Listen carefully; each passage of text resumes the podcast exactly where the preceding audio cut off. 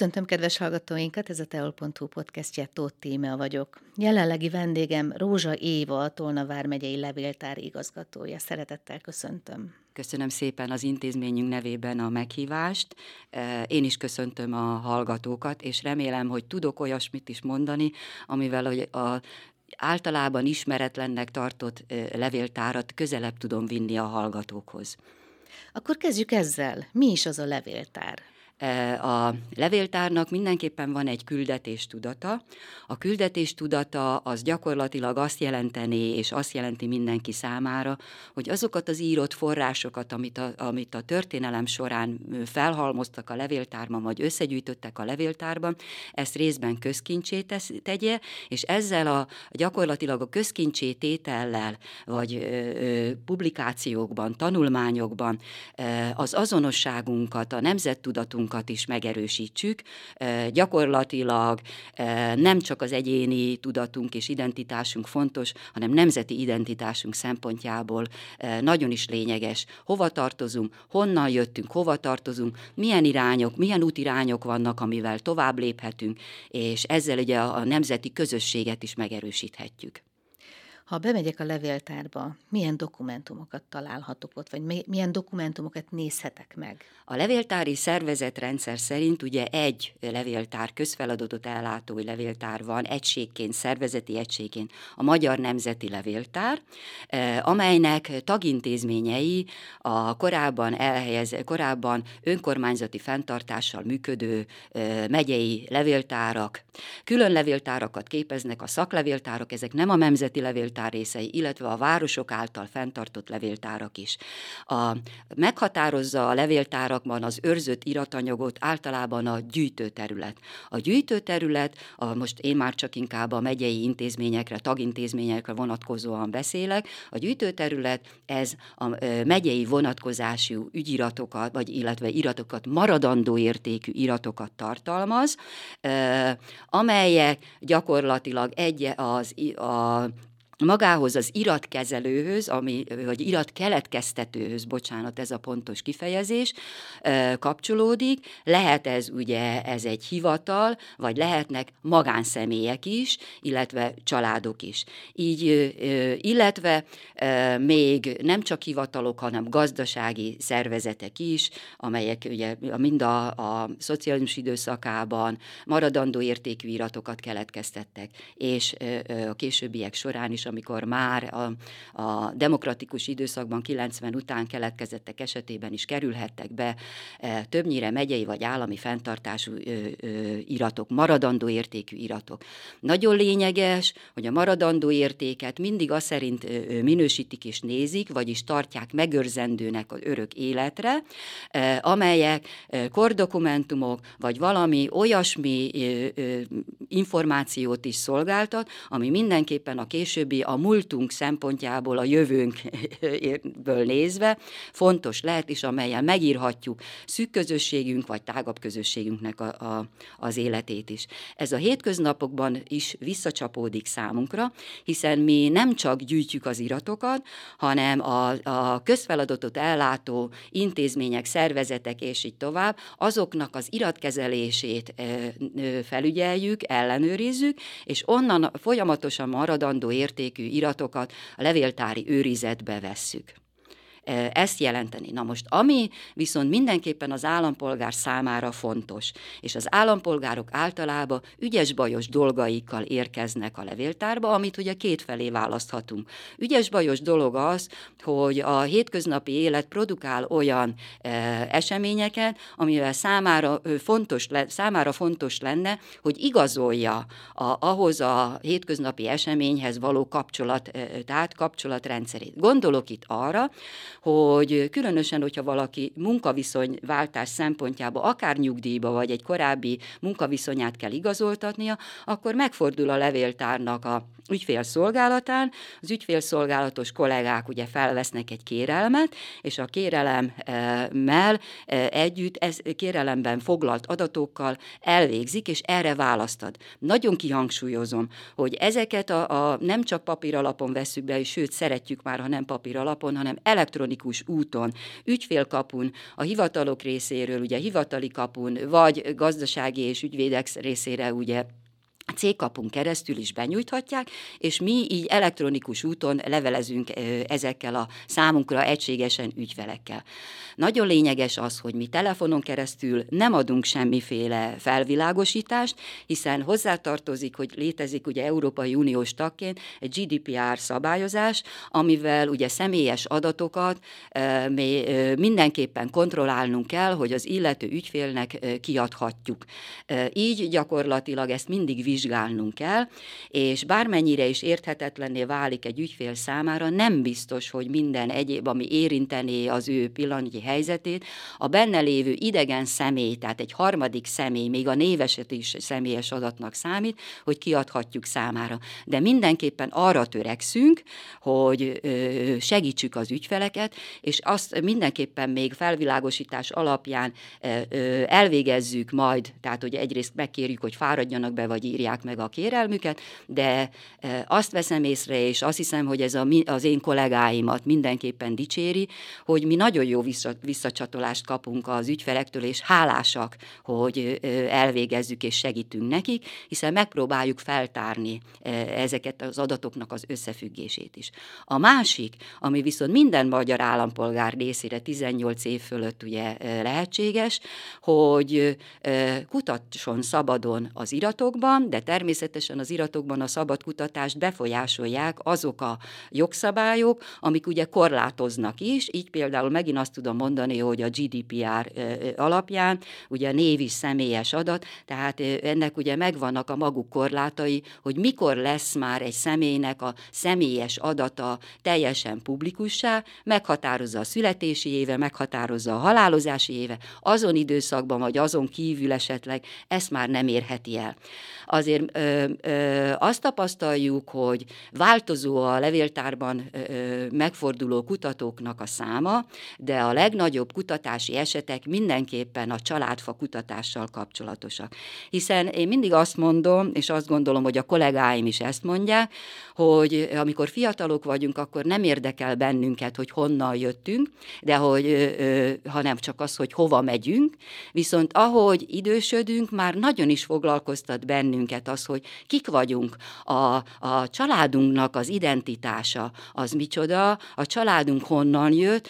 lehet, és nagyon érdekes információkat szerezhetünk. Ugye ezt egyrészt anyakönyvi kutatással, illetve a megyei családok esetében, vagy megyéből származók esetében, ami már egy kicsit alaposabb kutatást, hogy ebbe a rengeteg, ebbe a 13 ezer iratfolyométernyi iratanyagban, ami nálunk van, abból mit találhatok most már kimondottan, ami az én családomra vonatkozik, az én felmenő, az is már megismert felmenőimre vonatkozik, hiszen e, borzalmasan nagy örömöt okoz, amikor, amikor valamit megtudok, megkapom a felmenőmről, még legyen az egy egyszerű iparengedély is, mert lehet, hogy én ezt már korábban nem tudtam. E, tehát ez a másik, ami e, mindenképpen ugye e, publikussá teszi a levéltárat. A harmadik meg ugye mindenképpen nekünk bele kell kapcsolódnunk a, hét, a, a hétköznapokba, ami elfordul úgy, hogy levéltárpedagógiai szempontokból, tehát levéltárpedagógiai előadásokat vagy, vagy foglalkozásokat tartunk kisiskolástól ugye a gimnáziumig, e, lehet ez magyar nyelvű irattól kezdve a latin nyelvű iratokig, különösen a Garai Gimnáziumnak a, a latin nyelvet tanulói számára, és ugye a latin nyelvnek a, a hét, vagy a hivatalos nyelvi időszakából elővenni egy, egy már egy, akkor is ugye ráadásul az nem a klasszikus értelembe vett latin, hanem egy hivatali latin, elővenni papír alapon, tollal írott, kézzel írott iratokat, elolvasni, megfejteni, ugyanez vonatkozik természetesen a 18.-19. századi magyar nyelvi iratokra, amit amikor az ember a kezébe vesz, akkor azt kell, hogy mondjam, hogy egyrészt olyan, mint egy keresztrejtvény, hogy próbálja megérteni, meg a finomsága az akkori nyelvhasználatnak, iratnak, annyira tulajdonképpen szórakoztatóvá tesz, és ugye még az is előfordul, hogy egy, egy barokkos körmondatba megpróbálja megérteni, hogy miről is szól E, e, ez az irat, hogy, hogy kétszer-háromszor elolvassa, a régi szóhasználattal, ugye, hogyha az elnököt, ami ugye mi elnök neve, nevezünk, az akkor még ugye elől ülőnek, vagy bármi egyébként, amit megjelölnek, amit nem nagyon értünk, de e, mindenképpen ugye már e, végigolvasva az iratot, lehet, hogy még egyszer elolvassuk, hogy na akkor e, mit is akart mondani, és utána megpróbáljuk megfejteni. Tulajdonképpen volt nekem egy kolléganőm, aki már elment nyugdíjba, és én nevezhetem őt, meg a, hiszen én elég régóta dolgozom a levéltárba, az akkori, akik engem megtanítottak a levéltár használatára, mentoraimnak, és ők, ők mutattak nekem rengeteg, meg ugye iratot, meg ugye ők vett, annyira érdekessé tette ezt a levéltári légkört már az én fiatal koromban is, hogy e, tulajdonképpen a levéltári irathoz való fordulás az minden, e, az, az, ez egy szórakozás is idézőjelben, hiszen eredeti iratokat megpróbálok megérteni és megfejteni. Na, és az egyik kolléganő ugye később levéltár szakot is elvégezte, és kaptak a levéltár felvételi szak, felvételnél, kaptak egy rákóczi forrást, ami egy csatáról szólt, és egy kicsit eltúlozva magyar nyelvű volt természetesen, nem is latin és nem is német nyelvű, de mindenképpen egy kicsit elszulozva az volt a vége, hogy meg kellett fejteni, hogy vajon most győztek a csatában a kurucok, vagy vesztettek a csatában a kurucok. Tehát i- ilyesmik előtérbe kerülnek, de számtalan olyan irat van, amit mi már mókás, minden jelentést mókásnak például mondhatom azt, hogy egészségügyi jelentések az 1836-os, 40-es évekből, amikor azért ugye a beteg beteg és némiképp ugye hátrányos helyzetű, értelmileg hátrányos helyzetűeket ugye akkor, akkor lefordították, hogy debilek és hülyék, hát hogyha ma már így használnánk, akkor nem biztos, hogy ezt ugye jó néven vennénk, de a régi magyar szóhasználattal gyakorlatilag, amikor az ember olvassa, akkor azt kell, hogy mondjam, hogy lehet, hogy ez egy szörnyűség, vagy, vagy egy, egy, egy hétköznapi, vagy egy, egy nem irodalmi nyelv volt, vagy egy hivatali nyelv volt, de számunkra szóvá, szórakoztatóvá válik válik. Na most ezeket az iratokat is mi egy ilyen levéltári, pedagógiai dokumentumnál igyekszünk bemutatni a gyerekeknek, természetesen ahhoz adaptálódva, hogy hány évesek, milyen, milyen forrásokra kíváncsiak, hiszen ezek lehetnek, tehát hogy ezek hétköznapiak, hogy lehet, hogy végig lehet úgy menni, hogy egy ember életében, vagy egy ember sorsában mik azok a dokumentumok, amiket ugye mi hétköznapian kezelünk, amik előfordulnak. Legyen ez akár mondjuk személyigazolvány, vagy egy, a, vagy egy útlevélkérőlap, vagy ne talántán egy hagyatékhoz való viszonyunk, hiszen élünk és meghalunk, hagyatékolunk, a vagyonunkhoz való viszonyunk, a vagyonelosztáshoz való viszonyunk, és ezeket ugye próbáljuk bemutatni. Nem csak nekik, hiszen évente, az ez, ez az év azért egy kicsit kivételes, évente két-három nyilvános napot tartunk, általában úgy, hogy múzeumok éjszakája, és általában úgy is, hogy a városnaphoz kapcsolódóan. Ekkor végigvezetjük, végigkalauzoljuk a levéltár, a központi épülete, ami a Vármegye házán van, az emeleti és a földszinti szinten, és különösen a régi börtön szintjén lévő raktárakban, bemutatjuk az iratoknak az őrzését, elmondjuk a Vármegyeháza történetét, és utána a fönt a kiállító termünkben is ö, ö, megcsodálhatják azokat a, az iratokat, amiket akkor így próbálunk ö, megmutatni, ö, értelmezni, illetve nem szabad azt se elfelejtenünk, hogy a 27 ezer kötetes, több mint 27 ezer kötetes könyvtárunkban körülbelül 2144 olyan kötet van, ami egy többségében az 1940-es években az akkor még nem levéltár intézményként, hanem levéltárosként, hiszen az intézményesülés csak a, a később történik meg. Dr. Hadnagy Albert a levéltár, a Tolnavár megye, vagy, és akkor még Tolnavár megye területén lévő kúriákból és kastélyokból a nemesi családoknak a, a köteteit mentette el meg, és került be a levéltárba, és gyakorlatilag ezzel nekünk olyan értékes könyveink vannak, amik az 1600-as évekből a családi levéltárakban őrzött, vagy családi könyvtárakban őrzött köteteket is. Térképeket, kicsi apró köteteket, Melanchthonnak a Luther ugye, hittársának, vagy lehet így is mondani, időszakából származó könyveket, vagy, tize, vagy a, a késő középkori időszakban,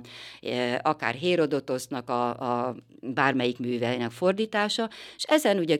kötetekben még a, megtekinthetjük azt is, hogy a, ahogy a különböző ilyen beragasztott és a családi könyvtára utalók is,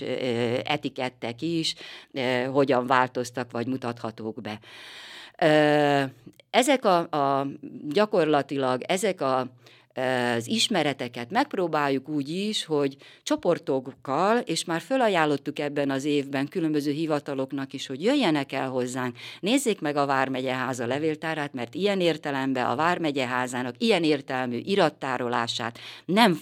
val nem fognak találkozni, hiszen ha elköltözünk, akkor a, azt azért elmondhatom, hogy egyetlen egy nagy blokk,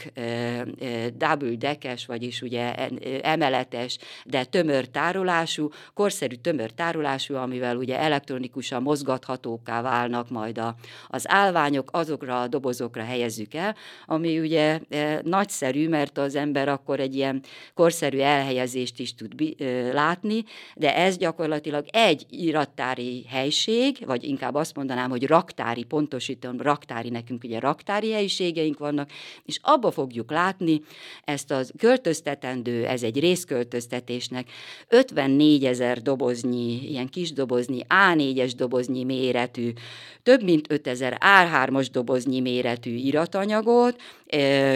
több mint 30 ezer kötetet, hogyha összehasonlítjuk, hogy a levéltári könyvtárnak a kötetei 27 ezer fő, akkor az, ezek a segédkönyvek, amik az iratanyagoknak a keletkezés, vagy az, a, fog, a kereséséhez születtek, vagy egyéb nyilvántartásuk, ugye adó, adózáshoz az adófőkönyvek, vagy bármi esetében, ez har, több mint 30 ezer darabnyi, és akkor ehhez jönnek még ugye a Mohács előtti 200 darab oklevelünk, ami ami ugye gazdagítjuk a levéltárunk, vagy gazdagodik levéltárunk, vagy kötetként, kötekként tárolt és elhelyezett iratanyagot. Lényeges kihangsúlyozni, hogy a, hogy a levéltárat ilyen szempontból nem ismerik, hiszen mi tulajdonképpen a, a kultúra vérkeringéséből némiképpen úgy kimaradunk, hogy nem nagyon kötnek bennünket, és a hétköznapokban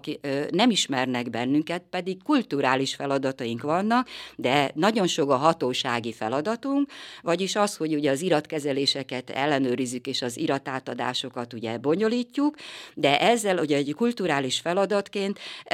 gyakorlatilag nem tudnak ezekről a, általunk őrzött dokumentumokról, illetve ezen tényekről, és ezért ugye mi kimaradunk eddigi bármiféle nyitott napjaink van, az volt a szerencse, hogy a múzeummal egy helyszínen voltunk, és nagyon sokszor tudtunk mi ővelük összefogni, vagy az ő nyitvatartásuk időszakában a mi nyitvatartásunk is megvalósult, hogy gyakorlatilag akkor szembesültek, hogy bejöhetnek ide is, mert lehet, hogy úgy gondolták, hogy nem tudom, hogy a múzeummal valahogy kapcsolatban vagyunk, de nem. És akkor látják igazán, hogy, hogy, hogy milyen monumentális, hogy, hogy milyen nagyszerű, vagy, vagy egyszerűen ö, ö, elképesztő ez, a, ez az eddigi őrzött iratanyag, hogy mekkora terek és léptékekben vannak ez, hogy az első emeleten őrzött iratanyagaink is a Vármegyeháza adottságához viszonyítva ugye olyan magasak a belső terek, hogy még galériás rendszerű, hogy fölnéznek és látják, hogy hát ez olyan, mint hogyha soha nem lenne vége, és ezzel tényleg azt kell, hogy mondjam, hogy az ilyen nyitott levéltáraknál nem gondoljuk azt, hogy ennyien megjelennek, és, és nagyon érdeklődőek, tehát a szexári lakosság nagyon érdeklődőek. Na most ezt a kapcsolatrendszert ehhez az új épülethez belép majd a könyvtár, és mi mindenképpen törekedni fogunk, hogy a könyvtárral, mint eddig is jó viszonyunk volt, némiképp az ő programjaikhoz kapcsolódjunk, vagy ők kapcsolódjanak a mi programunkat, de speciálisan nekünk az lesz a feladatunk ezután is, hogy iratokkal próbáljuk a megye történetét, az országos köztörténetet a megyei vonatkozás szempontjából publikussá tenni, hiszen ezzel tudunk mi valamennyire elválni az egyéb kulturális intézmény specialitásától, jellegétől, és gyakorlatilag ezzel tudjuk mi fölhívni a figyelmet a nemzeti tudatunkra, az azonosság tudatunkra, meg esetleg a hétköznapi ember érdeklődéséhez. Mert kihangsúlyoznám, nem kell történésznek lenni ahhoz, hogy érdekeljen a múlt, ha már a családomnak a múltja érdekel, akkor már a múlt érdekel és a történelem érdekel. Hiszen e, értelemszerűen a 19. században élő felmenőim nem ugyanazon viszonyok között, nem ugyanazon gazdasági viszonyokat, nem ugyanazon e, vagyoni viszonyok között e, éltek, és e, azzal, hogy esetleg tudom én, hogy hol tartok, és ők honnan indulnak, tulajdonképpen megerősíthet, vagy inspirálhat ahhoz, hogy a hétköznapjaimat úgy éljem, hogy utána bármikor úgy érezzem, hogy én hasznosan töltöttem el az itteni életemet, és ezt a hasznosságot e, továbbadom a gyermekem és e, e, leszármazóim számára. Nem kell ahhoz tudósnak lenni, nem kell ahhoz rendkívül intelligensnek lenni, inkább azt mondom, hogy zseninek lenni, hogy az én komfort érzetem az a hétköznapokban jó legyen. És ehhez viszont mi igenis hozzá tudunk járulni. Azért akkor, hogy a lépek én tovább. Elnézést, csak egy pillanatra. A családfakutatásra egyébként nagyon. is rá szerettem volna térni egy kicsit, ugyanis nagyon sokan nem tudják, hogyha családfakutatást szeretnének végezni, kihez fordulhatnak. De hát akkor most megkaptuk a választ önökhöz. Igen. Ezt, ezt a családfakutatással kapcsolatosan minden hónapban van nekünk egy olyan napunk, amikor a kutatós kollégák, vagy bármelyik levéltár dolgozó a családfakutatás technikai részét tudja tudja elmondani. Hozzátartozik az is, hogy ha valaki a levéltárba jön, én azt gondolom, hogy ez igaz, és különösen, hogy mondjuk történelm szakos, latin szakos, vagy ugye a, a képzettségének megfelelően, előbb-utóbb megcsinálja a családfáját. Nem, nem munkaidőben, mert hiszen azért bele kell kalkulálni azt is, hogy amikor én elkezdtem, akkor még az egész kutatási lehetőségek, hiszen most már az internet kitárult, és azon rengeteg, ezt a kollégáim elmondják, rengeteg mindent össze lehet szedni, e, gyakorlatilag az ember nem tudja, a nagyszüleiig megy vissza, hogy addig ugye ismeri őket. De az én családomnak egy része az kiderült, hogy nem Tolna megyei, hanem ugye a, mai Románia területén lévő Bánátban elhelyezett németek, betelepített németek leszármazottai, hogy innentől kezdve akkor adva volt, hogy én oda nem tudok kutatni, de hogy azzal, hogy az internetre ennyiféle eh, családkutatásra alkalmas iratanyag fölkerül, gondoljunk az anyakönyvekre, eh, ezeket már én otthon is tudom egy részét kutatni. Na most az én kollégáim, eh, amikor bejönnek, akkor elmondják ennek a technikai részét, az elinduláshoz szükséges technikai részt, mert mert utána az ember bele fog majd akadni, vagy bele fog majd esni, hogy gyakorlatilag a továbblépési lehetőségeknek már saját lehetőségek tárházában neki is meg kell keresnie az adottságokat. Ezt is a kollégáim elmondják, de én mindig azt szoktam megmondani, amikor én egy időben kutató termeztem, és mindig megkérdeztem, és ezt a kollégáimtól tudtam, a mentor kollégáimtól tudtam, mindig megkérdezték régen, hogy mennyi ideje van a kutatásra. Mert azt mondtuk ide, egy kicsit túlozva, mert bárhol, bármi előfordulhat. Soha nem gondoltam volna, hogy Babics Mihálynak a dédapja, aki orvos volt, hogy az ő orvosi életrajzát, vagy az orvosi hivatásának egyes fázisai, státuszait, és így tovább, én egy periratba fogom, amikor őt megvádolták azzal, hogy, ném, hogy elfogadott ajándékot, vagyis annak ide 1830-ban, vagyis hogy korumpálták, egy vállóperi irattal kapcsolatosan, és ő leírta és visszautasította, én ezt soha nem gondoltam volna, hogy én ezt ott fogom olvasni. Tehát erre szoktuk azt mondani, hogy bárhol bármi előfordulhat. E, kicsit túlzással, de a korszakra vonatkozóan, és akkor szembesül azzal, hogy őt megemlítették, hiszen hogyha arra gondolunk, hogy perirataink vannak a 18. századtól, polgári peres irataink, vagy büntetőperes irataink, ott lehet, hogy csak a fő vádlott, vagy a fő e, beadványozó, vagy a felperes, vagy az alperes jelenik meg, de a hozzátartozó és abban szereplő nevek, azok nem mutatóznak ki most sem, és korábban sem. De egy-egy ilyen, amikor eljut az ember, hogy már egy, egy tágabb körben tud mozogni a történeti részében, akkor lesznek összekapcsolási, kapcsolódási pontok, és azokra is rákutat, akkor a saját maga felmenőire is olvashat a hétköznapjaikra, hiszen a legérdekesebb mindig az, amikor a hétköznapokról olvas az ember. Tehát a levéltár tele van titkokkal. Ezt, ezt mondhatjuk, hogy igen, de a titkoknak a feltárói azok mindig, akik ezzel foglalkoznak. Nehézséget mindig fognak találni, egyrészt azzal, hogy a levéltárban, és ugye ezt nagyon nehezen tudunk már ugye ehhez visszakapcsolódni, hogy az 1900-as évek kezdetéig kézírásos tehát 1900-as évek eleje előtt, vagy 1800-as évek eleje előtt, ugye a legmagasabb megyei fórumon kezdték el alkalmazni az írógépnek a használatát. De az írógép használatának az elterjedése is általában a magasabb eh, hivatal, vagy a magasabb hivatali intézményekben, de az alacsonyabbakban, illetve akár, hogy sokáig kézírással volt. A kézírás mindig olvas, eh, mindig ugye meg kell tanulni, meg kell szokni, hogy ki hogy ír. Én a saját magamét se tudom már időnként megszokni, tehát nem tudom elolvasni, de higgyék el, hogy olyan gyöngybetűk is vannak, meg vannak olyanok is, amire arra, először arra néz, hogy hát ez elolvasik, elolvasható. Az kiderül, hogy hát először azt tanulja, hogy megtanulja a betűket, hogy, hogy mit, hogy vetett a papírra, beazonosítani, és az alapján. De ezzel, ezen nehézségek vannak. De nem szabad, hogy eltántorítson bennünket, mert gyakorlatilag ezzel érünk el sikereket. Ez, ez ugyanolyan élményt okoz, és nem lebecsülve semmi sem, hiszen nagyon kikapcsoló tud lenni a kerti munka. De amikor megérik a paradicsom, vagy amit mi csináltunk, az egy akkora örömöt e, okoz számunkra, hogy ugyanaz, amikor felfedeztünk, szabályosan repdesni tudnánk a boldogságtól, hogy mi ezeket felfedeztük, és, és mi vagyunk a felfedezőink, és nem mások mondták el számunkra. Akkor most beszéljünk a költözésről, nem sokára költöznek. Milyen állapotban vannak jelenleg, és mikor várható az, hogy megnyílik a levéltár az új helyen? A költözés, hogy már először 2016-ban merült fel. 2016-ban is volt egy kormányrendelet, amit a Modern Városok, vagy a Modern Városok programban ugye elindult volna. Azzal azonban, hogy ez némiképp húzódott, és 2021-ben gyakorlatilag a Modern Városok programja keretében meginduló, tehát ugye városi beruházást gyakorlatilag állami beruházásá vált, ezzel, és akkortól kezdve gyorsult fel az, az épületnek a, a megépítése, és hogyha így nézzük, akkor ez gyakorlatilag bőségesen másfél év alatt azért egy ilyen, azért azt mondom, hogy számunkra egy nagyon nagy előrelépést hozó,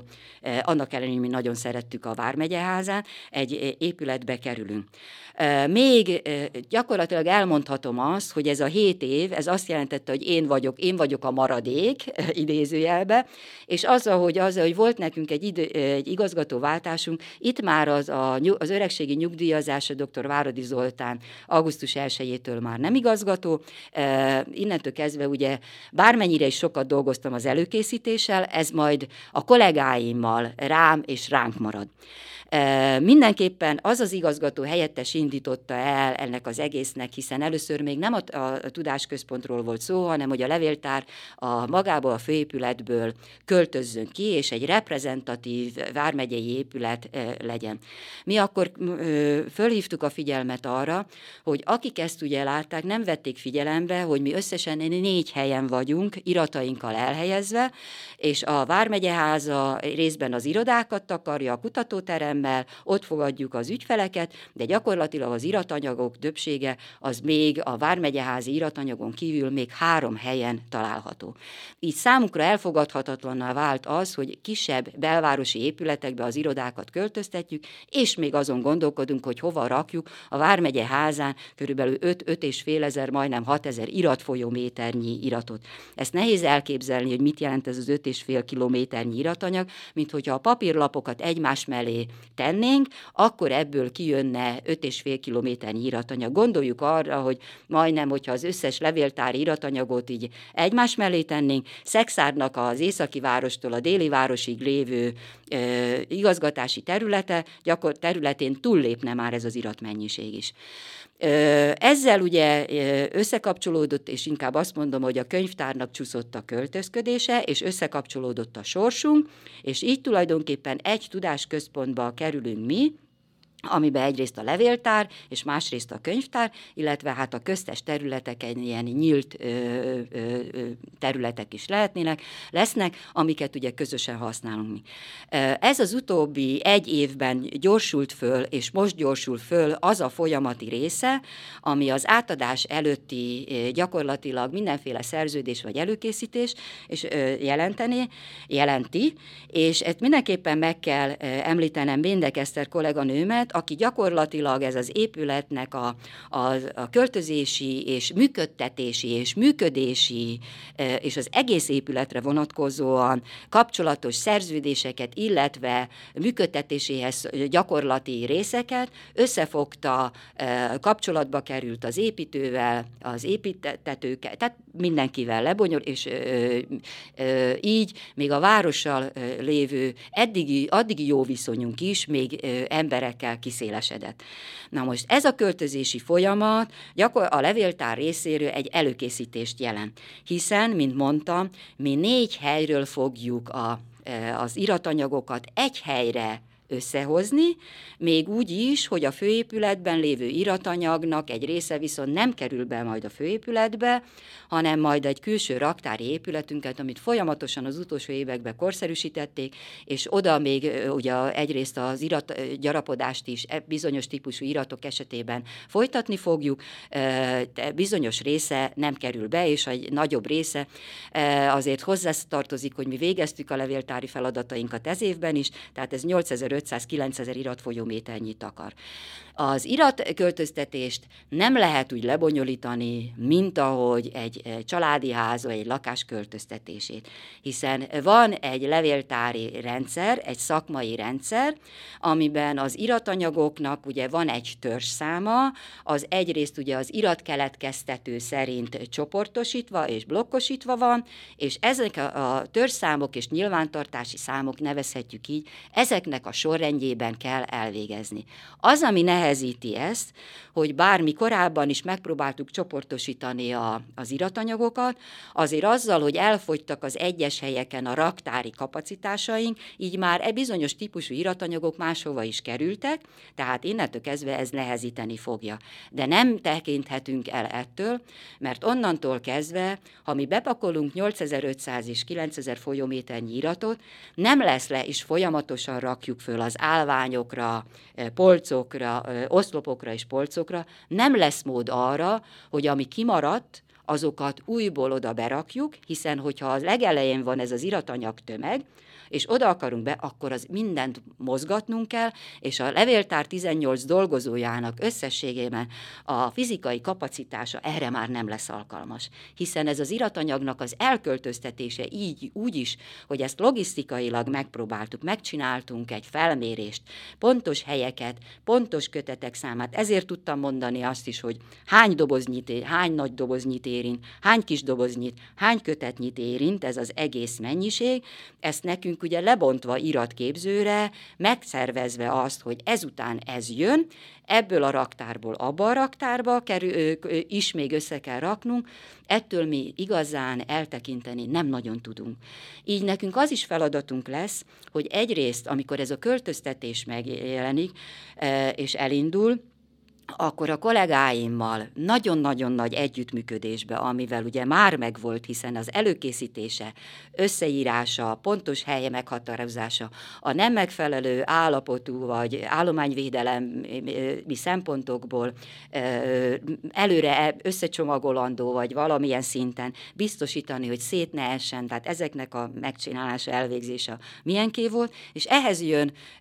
bizonyosan egy idegen költöztető, akivel mi nekünk muszáj együttműködnünk, és neki is muszáj együttműködni. Én azt gondolom, hogy e, ez sikeres lesz, és ugye nem csak az iratanyagot fogjuk itt költöztetni, hanem ebbe a részbe a már előre elké- részben elkészített vagy megtervezett könyvtári iratanyagunkat. Hiszen e, e, amikor átadjuk majd ezt az épületet, amit valójában pontosan még nem tudunk, de a nyilvánosság számára is meg fogjuk nyitni, és e, akkor kérni fogom a levél, vagy a Szexárdváros város és mindenkinek a, a figyelmét arra, jöjjenek el, nézzék meg, hogy milyen ez egy levéltári, és már azért említeném, hogy vannak nekünk a, a vármegyei időszakból, tehát még ö, 1950 előtt még olyan bútoraink, amiket mi mindenképpen át akarjuk vinni, és ezzel ugye mi részben ezt a modern területbe, modern, már beépített, vagy oda elhelyezett régi 1800-as évek elejéből származó bútort berakjuk, hogy abban abba a millióbe is milyen gyönyörűen belefér a modern millió mellé egy ilyen régi típusú bútorzat és azt gondolom, ahogy varázsa volt az itteni levéltárnak is, varázsa lesz az ottaninak is, korszerűséget tekintve mi már itt azért ez eléggé lelakott, és ugye hiába volt egy 2011-es nagyon szép felújítás kívülről, a belső mi részeinket nem nagyon érintette, és bizonyos mértékig ez nekünk a, ugye egy korszerűtlen eszközökkel, hiszen rengeteg minden, azt kell, hogy mondjuk, hogy gyakorlatilag egy valamiben mindenképpen a levéltárak lesznek az élen, és az első, az az elektronikus iratkezelési formula, méghozzá az elektronikus iratkezelő rendszerbe az elektronikus iratok és az iratanyagoknak az elhelyezése is, és a papír alapú iratoknak a, a, a, a háttérbe szorulása, tehát tulajdonképpen ennek majd a, a visszaszorulása, és ebben azt hiszem, hogy a levéltárak lesznek a, az első az egész ország mindenféle típusú közíratot, közfeladott ellátó szervei esetében is.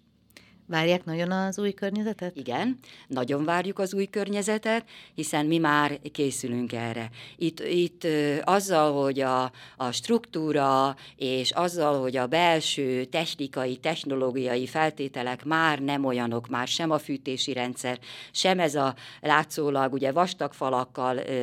kinéző intézmény, ha nincs elég megfelelő fűtés, és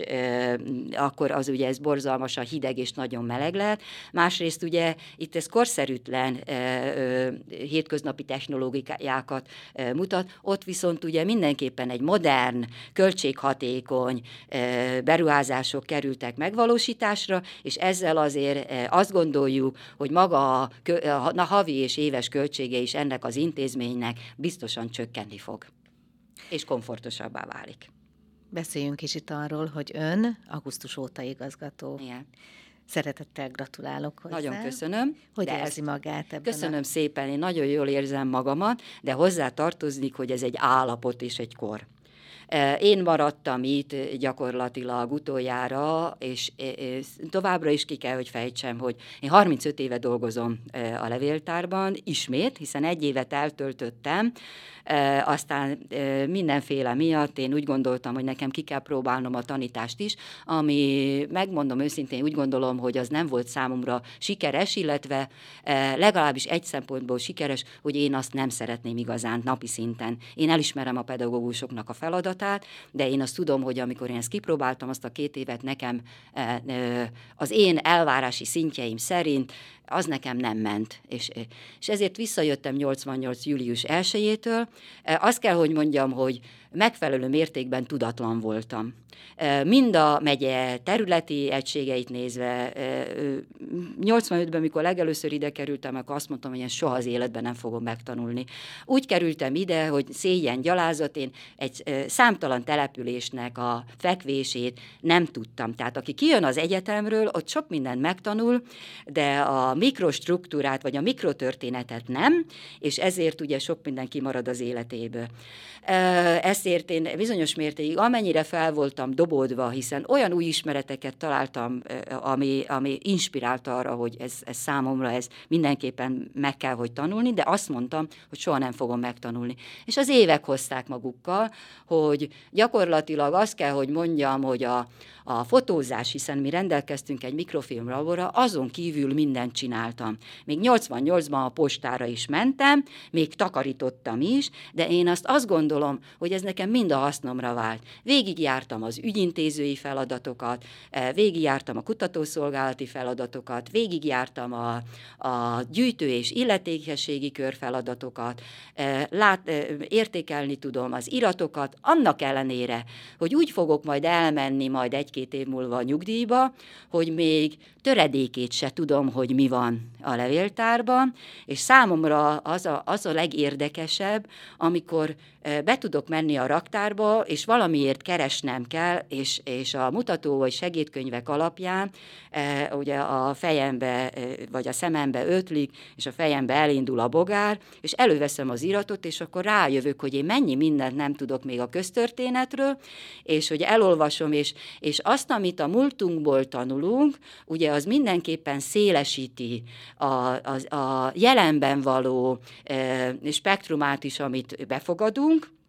és megmagyarázhatóvá tesz bizonyos történéseket történeti szempontból. Hiszen, hogyha igazgatás történetileg nézzük, akkor, akkor is azt kell mondjam, hogy a 2010 után átalakult igazgatási rendszerben nincs olyan nap alatt. Ez ugyanez ez elindult már eh, a, a 1867-től kezdve, hogy folyamatosan, de ugye felgyorsult, hogy az állami és önkormányzati feladatokat el kell választani egymástól, ugyanez a múltunkban, 48 előtt is, hogy a igazságszolgáltatást és a közigazgatást is el kell vált, és hogyha ezt egy hosszú távú e, folyamatban látjuk, akkor látjuk azt is, hogy hogy, hogy miért történhet valami meg, vagy mi volt ennek a történeti előzménye. És ezt azt gondolom, hogy számomra ez nagyon fontos és nagyon jó érzés.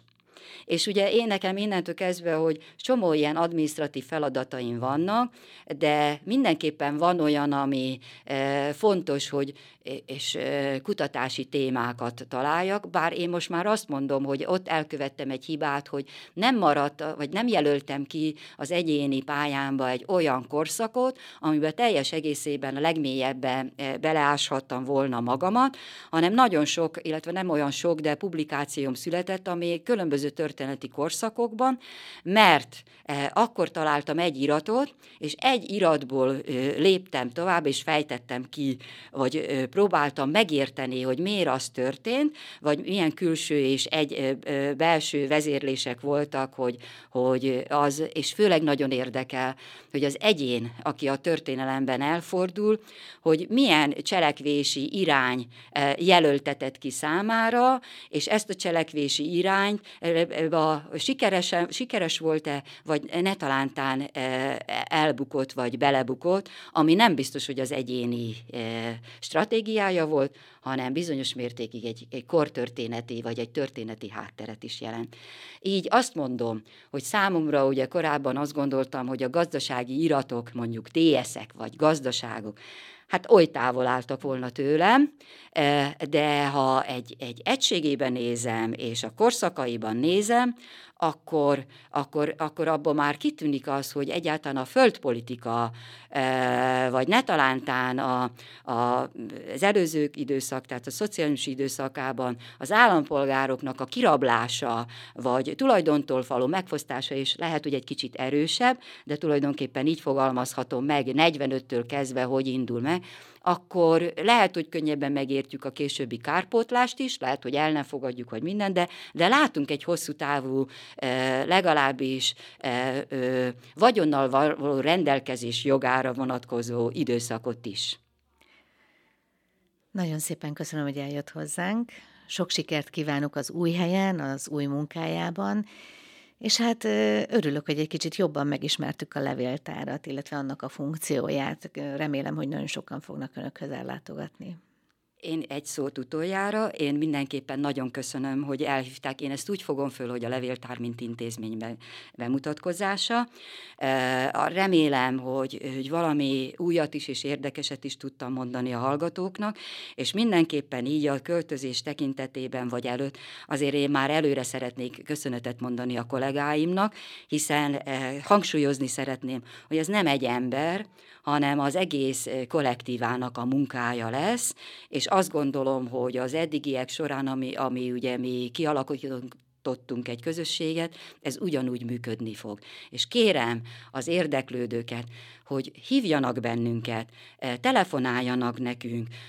vessék föl a, a problémáikat, és még egyet kihangsúlyoznék, hogy mi gyűjtünk iratokat, magániratokat. Mi a magániratokat örökérvényre eltesszük. Eh, nagyon szívesen, hogyha vesszük a családi és személyi levéltáraknak, vagy iratoknak a felajánlását is, és ezekből eh, ugye most kiállítást nem tudunk csinálni, de mindenképpen akarunk majd ilyesmiket is csinálni, de elrakjuk és gyakorlatilag megőrzük, megőrizzük mind a későbbi családtagok részére, akik lehet, hogy most ezt nem becsülik, majd csak a megöregszenek, de mindenképpen itt megmarad. Köszönöm szépen, hogy meghallgattak és meghívtak. Én is köszönöm a beszélgetést. Önök a teol.hu podcastjét hallották viszont hallásra.